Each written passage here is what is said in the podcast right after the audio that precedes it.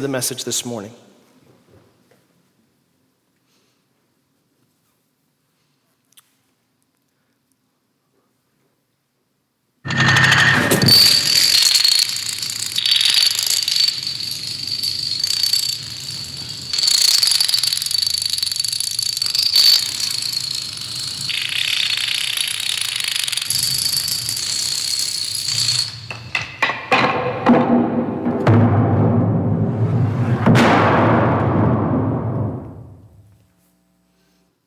That video is a demonstration of what we call the domino effect. You all know what it's like to play with dominoes. I don't know if you ever did that as kids, but what's interesting to me about that video, and you can even YouTube some other ones, is that the domino effect is not just saying that when you tip over one thing, it knocks over other dominoes. Is that when you tip over a domino, if you saw at the end of the video, the domino effect has the power to topple another domino that is double the size of the one before it. We use that term, the domino effect, to talk about how things that we do have bigger reactions than maybe we would anticipate. And last week, as we studied Genesis 3, we saw the original sin. And what we're going to see this morning is that it's not just Adam and Eve's sin that produce a domino effect. It's your sin and it's my sin. That the sin that we produce in our lives is going to produce a chain reaction that is far longer and far bigger than you and I would like to think. I think all of us know what it's like for someone who maybe was a parent or was a leader in our life, and when they sin, for it to have dramatic effects in your life. I know some of you came from very difficult childhoods, and you know what it's like when a father or a mother are living in sin and making bad choices, that it has a huge effect on the generations to follow.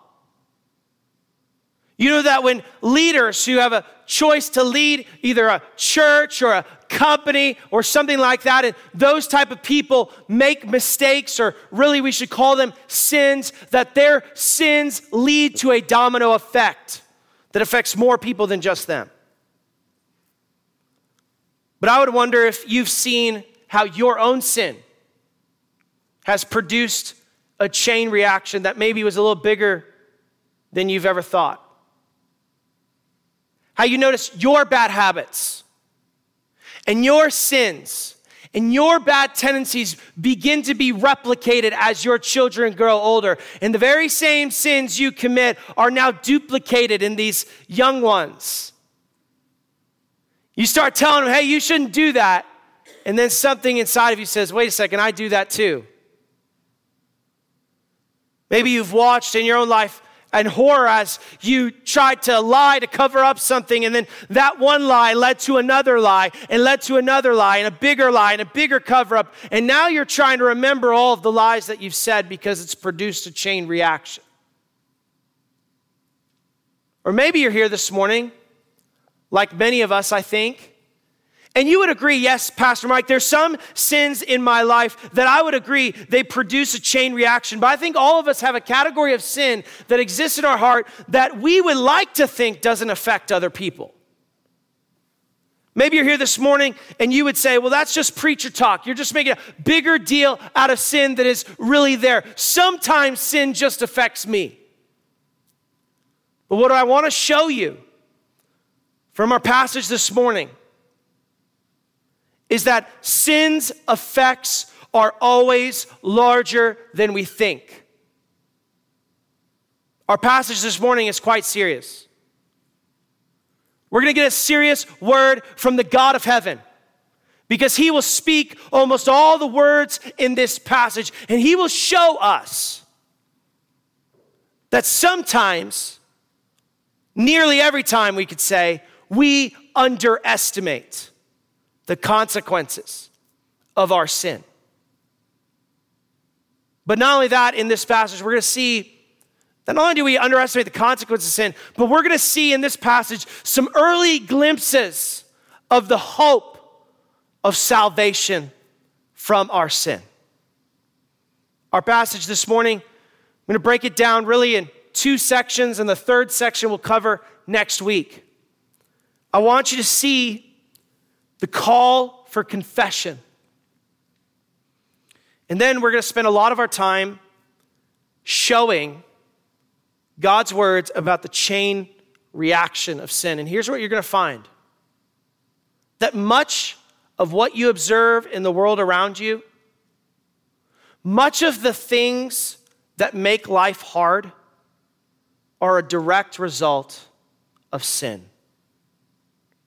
And when we look at the suffering of sin this morning in great, vivid detail, I hope it's going to help all of us have a cry in our hearts for the Savior who can deliver us from our suffering. Let's look in the Bibles, in, your Bible with you or on your phone. In Genesis 3, we're going to start reading in verse number 8. And we'll read through verse 24.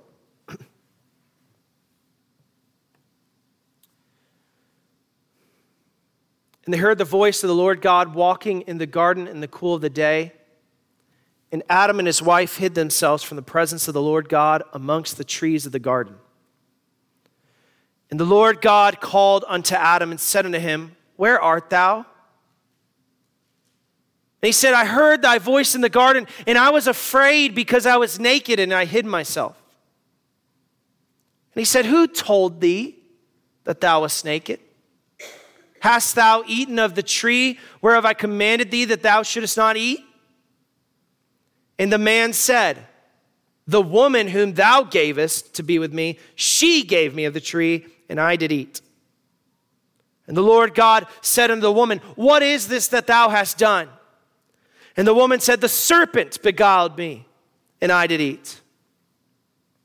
And the Lord God said unto the serpent, Because thou hast done this, thou art cursed above all cattle and above every beast of the field, and upon thy belly shalt thou go, and dust shalt thou eat all the days of thy life. And I'll put enmity between thee and the woman, and between thy seed and her seed. It shall bruise thy head, and thou shalt bruise his heel. Unto the woman he said, I will greatly multiply thy sorrow and thy conception. In sorrow thou shalt bring forth children, and thy desire shall be to thy husband, and he shall rule over thee. And unto Adam he said, Because thou hast hearkened unto the voice of thy wife, and hast eaten of the tree of which I commanded thee, saying, Thou shalt not eat of it, cursed is the ground for thy sake. In sorrow shalt thou eat of it all the days of thy life. Thorns also and thistles shall it bring forth to thee, and thou shalt eat uh, the herb of the field. In the sweat of thy face shalt thou eat bread till thou return unto the ground, for out of it wast thou taken, for dust thou art, and unto dust shalt thou return. And Adam called his wife's name Eve because she was the mother of all living. And unto Adam also and to his wife did the Lord God make coats of skins and clothe them. And the Lord God said, Behold, the man is become evil as one of us to know good and evil. And now, lest he put forth his hand and also take of the tree of life and eat and live forever. Therefore, the Lord God sent him forth from the Garden of Eden to till the ground from whence he was taken. So he drove out the man, and he placed at the east of the Garden of Eden cherubims and a flaming sword which turned every way to keep the way of the tree of life. This is the word of the Lord. I want you to see this morning that in verses 8 through 13, God calls these sinners to confession. It's interesting to me that the passage starts off with God walking in the garden and looking for Adam. I mean, come on, y'all. He knew where Adam was. He, he made the garden. He made Adam. He put him in the garden. He made the brain that Adam and Eve were using to desire the fruit that he said not to eat. But yet, in this passage, it shows man hiding from God And it shows God looking for man. And that's how it always works, isn't it? When you and I sin, our sin does not drive God away from us, it drives us away from God. Your sin has a tendency to make you run from God, to hide from Him because of the shame of your sin. And for reasons I can't explain, in Genesis 3 begins the theme of all of the Bible that God is the one who is seeking and searching after lost and sinful people. You realize this morning you could be sitting in a church pew, but you could be hiding from God? You could be sitting in the church house and yet you want nothing to do with God because you want to build a wall with your sin. But, friend, I want to assure you this morning that you may be your best, doing your best, hiding out from God, but God is seeking, God is searching, God is running after you. You can't run far enough to get away from God. Jonah tried, but he didn't get very far before God met him in the way. And here God is with these people who openly rebelled against him who said, We want to take God's place. We want to be like him. We want to deny his authority and his wisdom by eating this fruit. And yet God goes looking for them. And then begins a series of questions in the passage. I like this. God, in his grace and his kindness, he doesn't just come right out and say, Hey, you did this. He knew what was wrong. But maybe because God delights in us coming to an awareness of our own sin and confessing it on our own terms, God doesn't begin with an accusation, God begins with questions. And the first question we see from God towards these sinful people is in verse number nine. God says, Where are you? Y'all, God didn't need to know where their location was. He was trying to get them to reveal their location. And really, what is shown in this passage is that as God is walking through the garden, here's Adam and Eve, and they're hiding behind a bush. He's waiting for them to show themselves to Him and confess their sin. But they don't do it. So He says, Where are you? Well, because God's twisting Adam's arm a little bit, Adam comes out of hiding and begins in a dialogue with God. And he starts talking to God and says, Wait, wait, wait. Why are you even ashamed of your nakedness, Adam? Who told you you were naked? Now, we saw last week that the shame of sin was, was what was going on here. They're, they're ashamed of their nakedness because of the sin that came into their life and brought the realization that they were naked. So here God is talking to Adam and Eve. He says, Wait, hold on a second. You lived in my presence in perfect innocence. Why are you all upset about this now? God knew that they had taken of the fruit of the tree of knowledge and good and evil. And we saw last week that they took of that fruit thinking they would have knowledge like God, but Satan told a half truth. Because they got knowledge, but they only got knowledge of the shame in their nakedness. And Adam's response is astounding. Because Adam knows where God is going. God is asking him, What's up with your sin, Adam?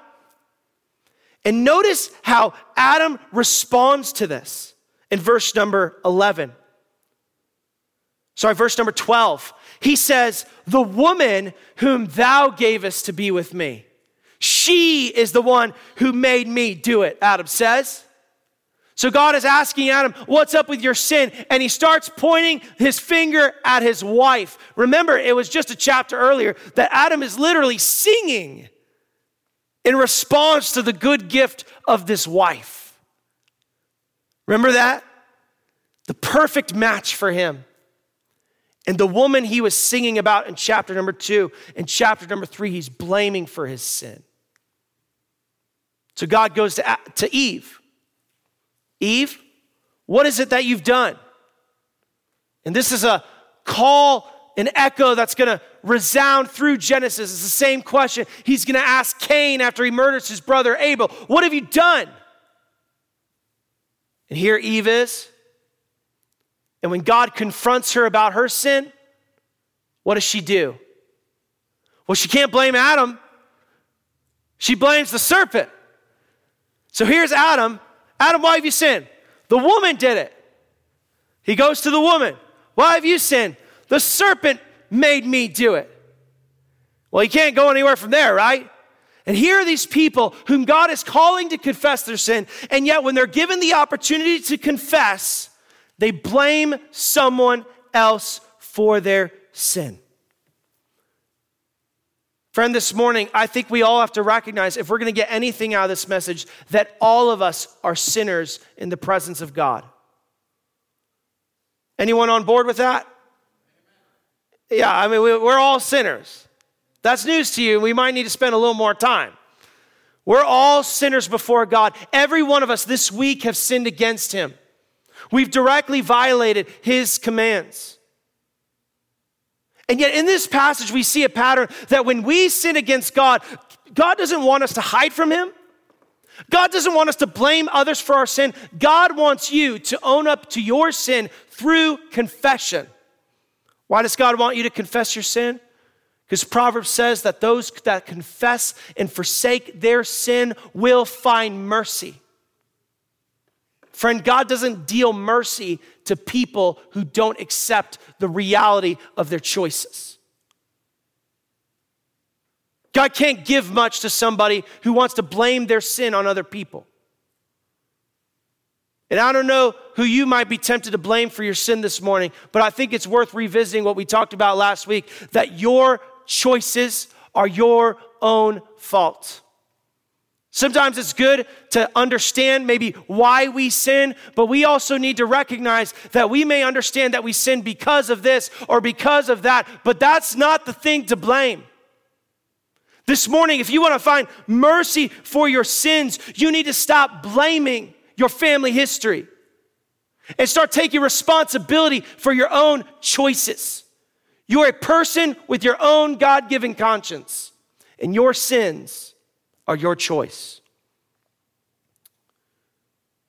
I've met so many people struggling in the depths of addiction who blame their addiction on their struggles.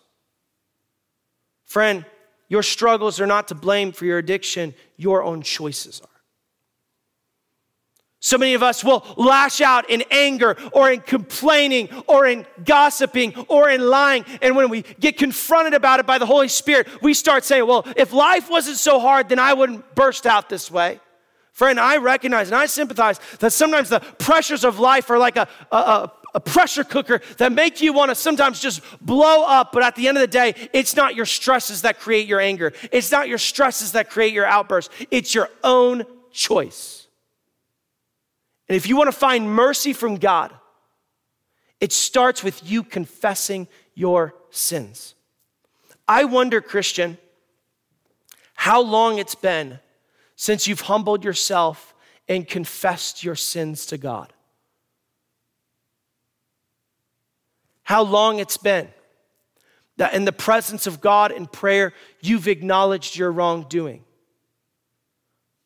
God, I did this and I'm sorry.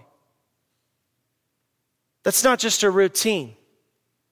That is a means that God applies mercy to your life by you coming before his presence and confessing your sins. I would hope this morning that there would be some Christians in this room who, in the time to respond after the message, would spend some time in prayer confessing, because it's been a whole long time since they've been confessing their sins before a holy God.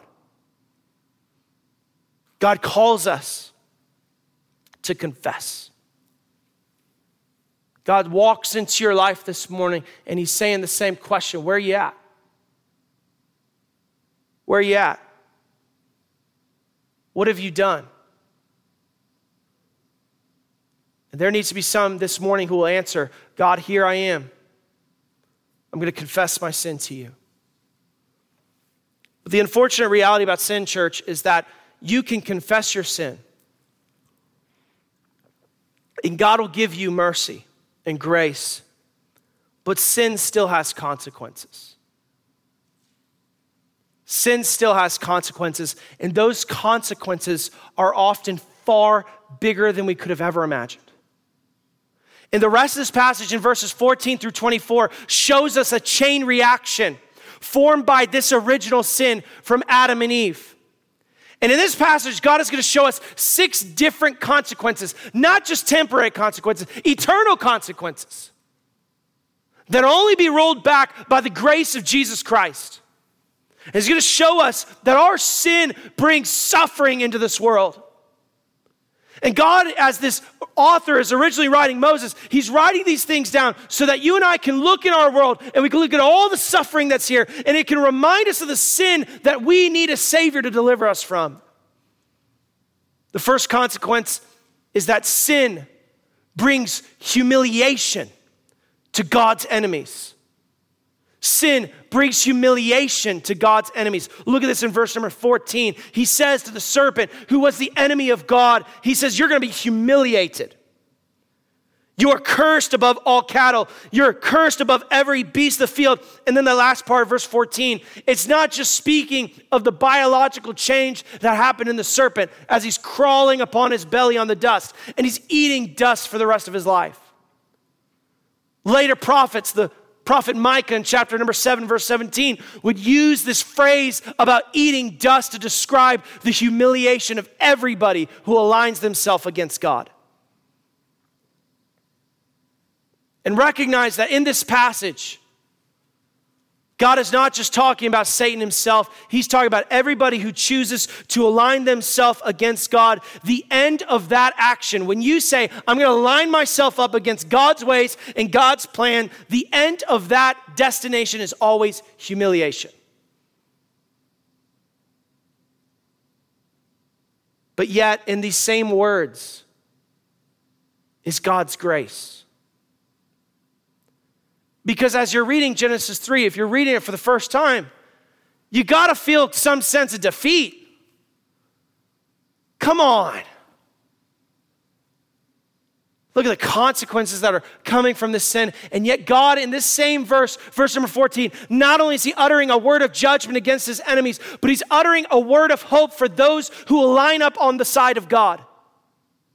Because, friend, the comfort you and I have as Christians is that if somebody will line themselves up against God and maybe harm God's people or fight against God's ways, we as Christians have a hope that if we are on the side of the Lord, we will be delivered. And if we see those who are not on our side with the Lord and they're oppressing us, we can take words of hope and say, they will be defeated.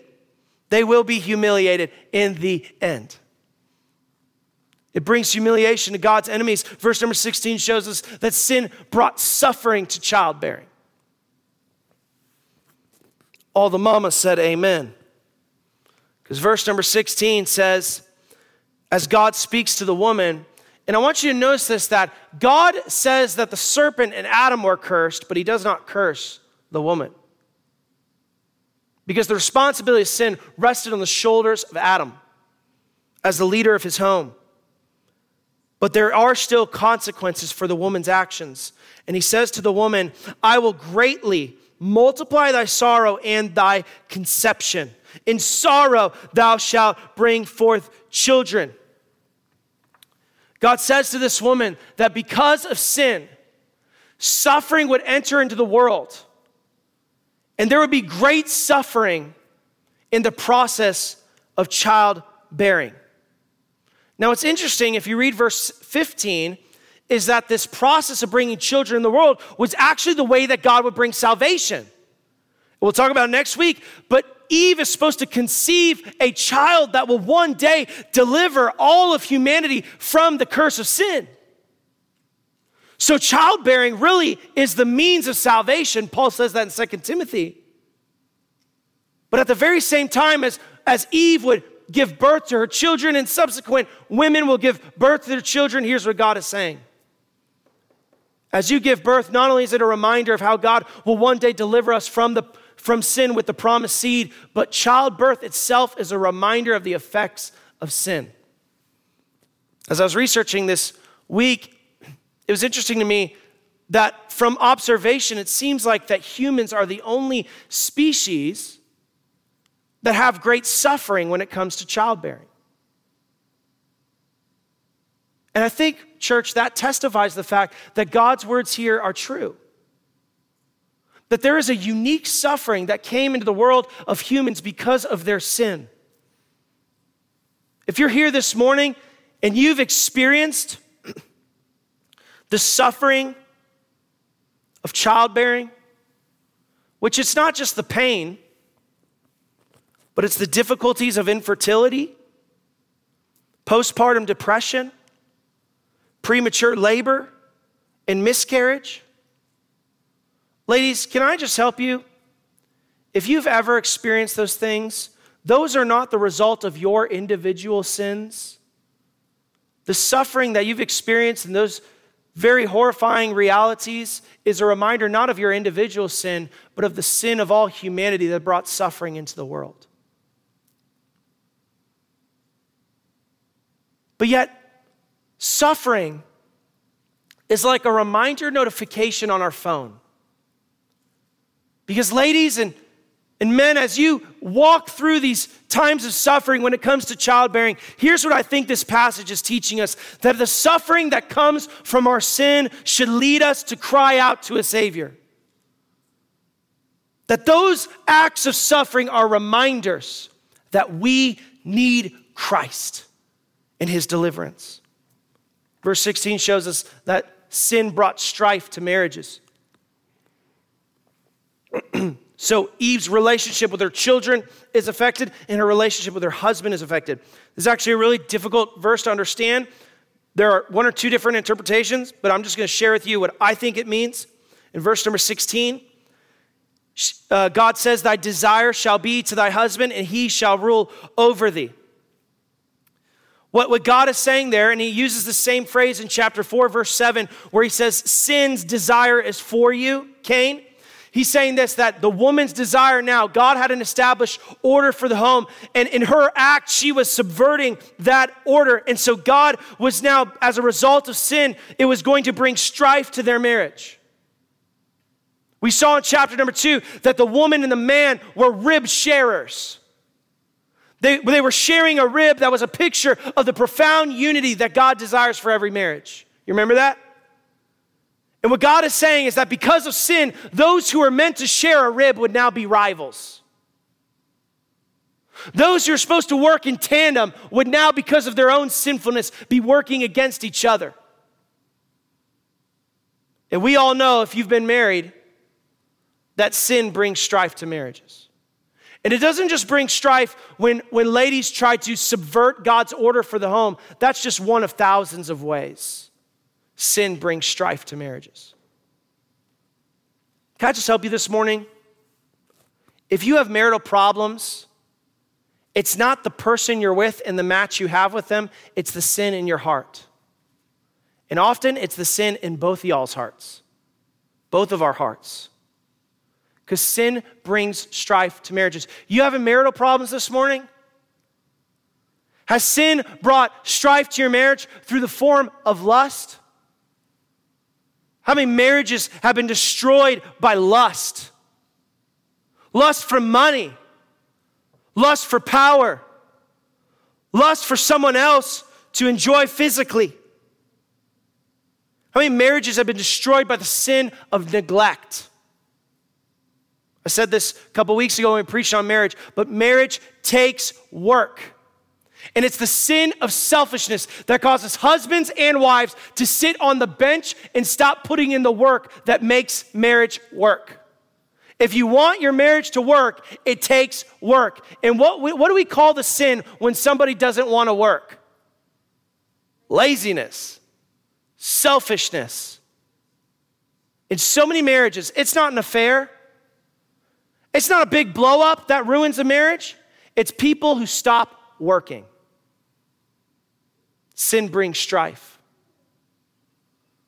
Friend, if you're here this morning and there's strife in your marriage and it's created by sin, because all strife in marriage is created by sin, what that should cause you to do as a husband and as a wife is to cry out for a Savior. You don't need psychology as much as you need a Savior. You need somebody who will fix your sin because when you fix your sin problem, you fix your strife problems. There's another consequence for sin. Verses 17 through 19 tell us that sin brought struggle to our work.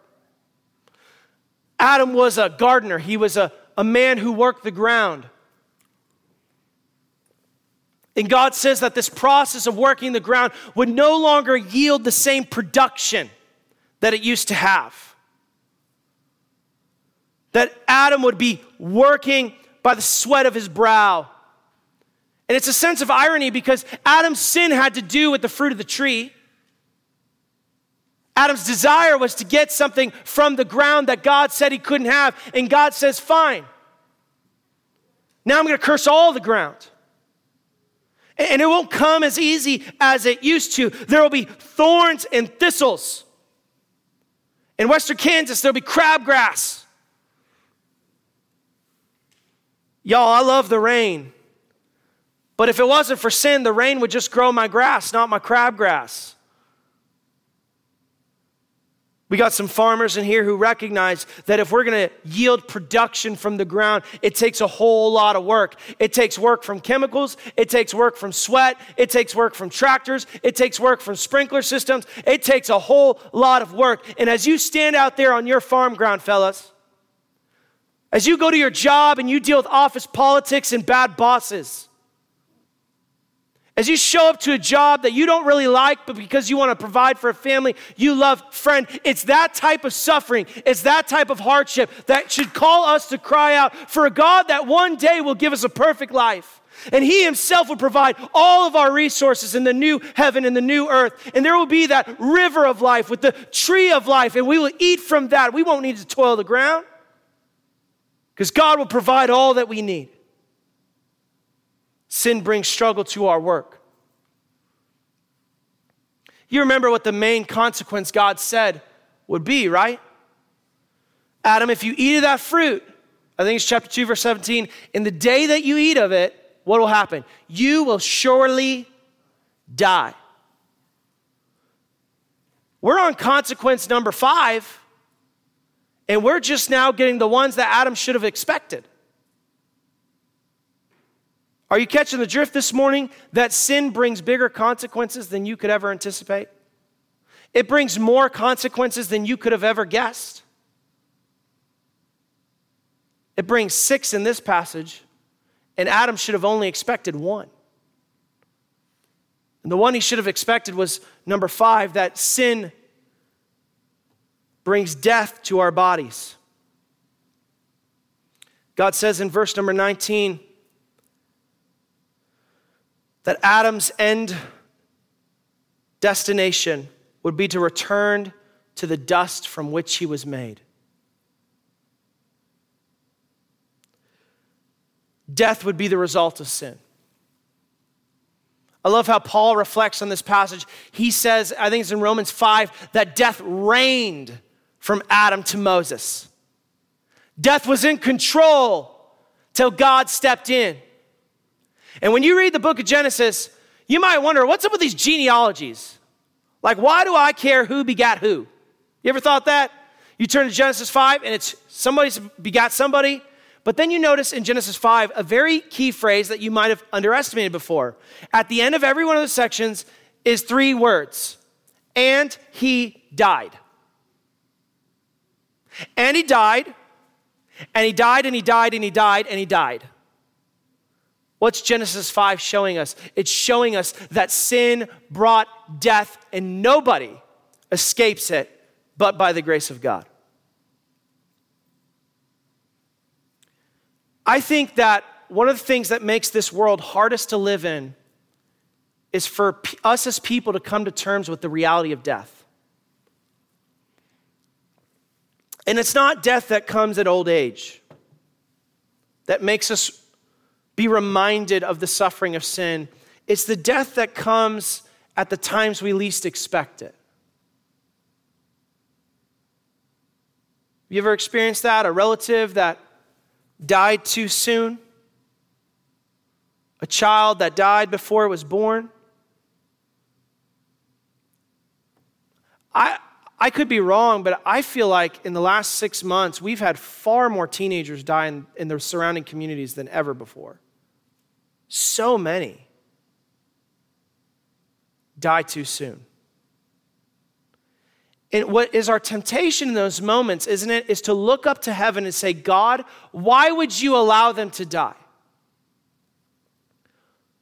Or to be worried, God, why do I why do I have to have this impending fear that someday I might die? But scripture is very clear, and listen very closely. Death was not God's design for this world. Death is a consequence of sin. Not your individual sin always, but the sin that entered the world at the time of Adam and Eve. Verse number 22 is clear that God wanted Adam and Eve to dwell for eternity. He wanted to give them eternal life based on eating of the tree of life. That was God's design. God's design was not death. But yeah, what Genesis is showing us is that death is what we deserve for all of our sins. And so, what we need to recognize is that every moment of life is a gift of grace from God. Really, all of us, we deserve to die from the moment we came into this world. The psalmist says this that in sin I was conceived. He's saying, I was a sinner. I inherited sin from the moment I was created. But, friend, when we experience the pain of death, it should cause us not to be frustrated at the God of heaven, but to look to Him for salvation from it. That, like Paul, if we feel the sting of death, we might cry out, Oh, wretched man that I am, who shall deliver me from this body of death? And he says in the very next verse, Thanks be to God who had delivered us through Jesus Christ. The suffering of death, friend, should cause us to look to the Savior who's promised us a resurrection. But then the last consequences in verse 22 through 24, it's far worse than death. Because verse 22 through 24 shows us that sin brings separation from our God. As if the story wasn't bad enough. We see in verse 22 through 24 that because God is holy, Man can no longer dwell in this temple sanctuary, the Garden of Eden. Because God's paradise in chapter 2, verses 15 through 17 is very clear that those who will submit to God's authority will experience God's paradise. And here are Adam and Eve, and they have no longer submitted to God's authority. He has to cast them out of his presence. Verse number 23 He sent them from the Garden of Eden. Now, what you have to understand is that this act of judgment was also an act of grace because if they were to remain in the garden any longer, God would have to consume them with a fire of judgment in that moment because His holiness cannot coexist with our sin.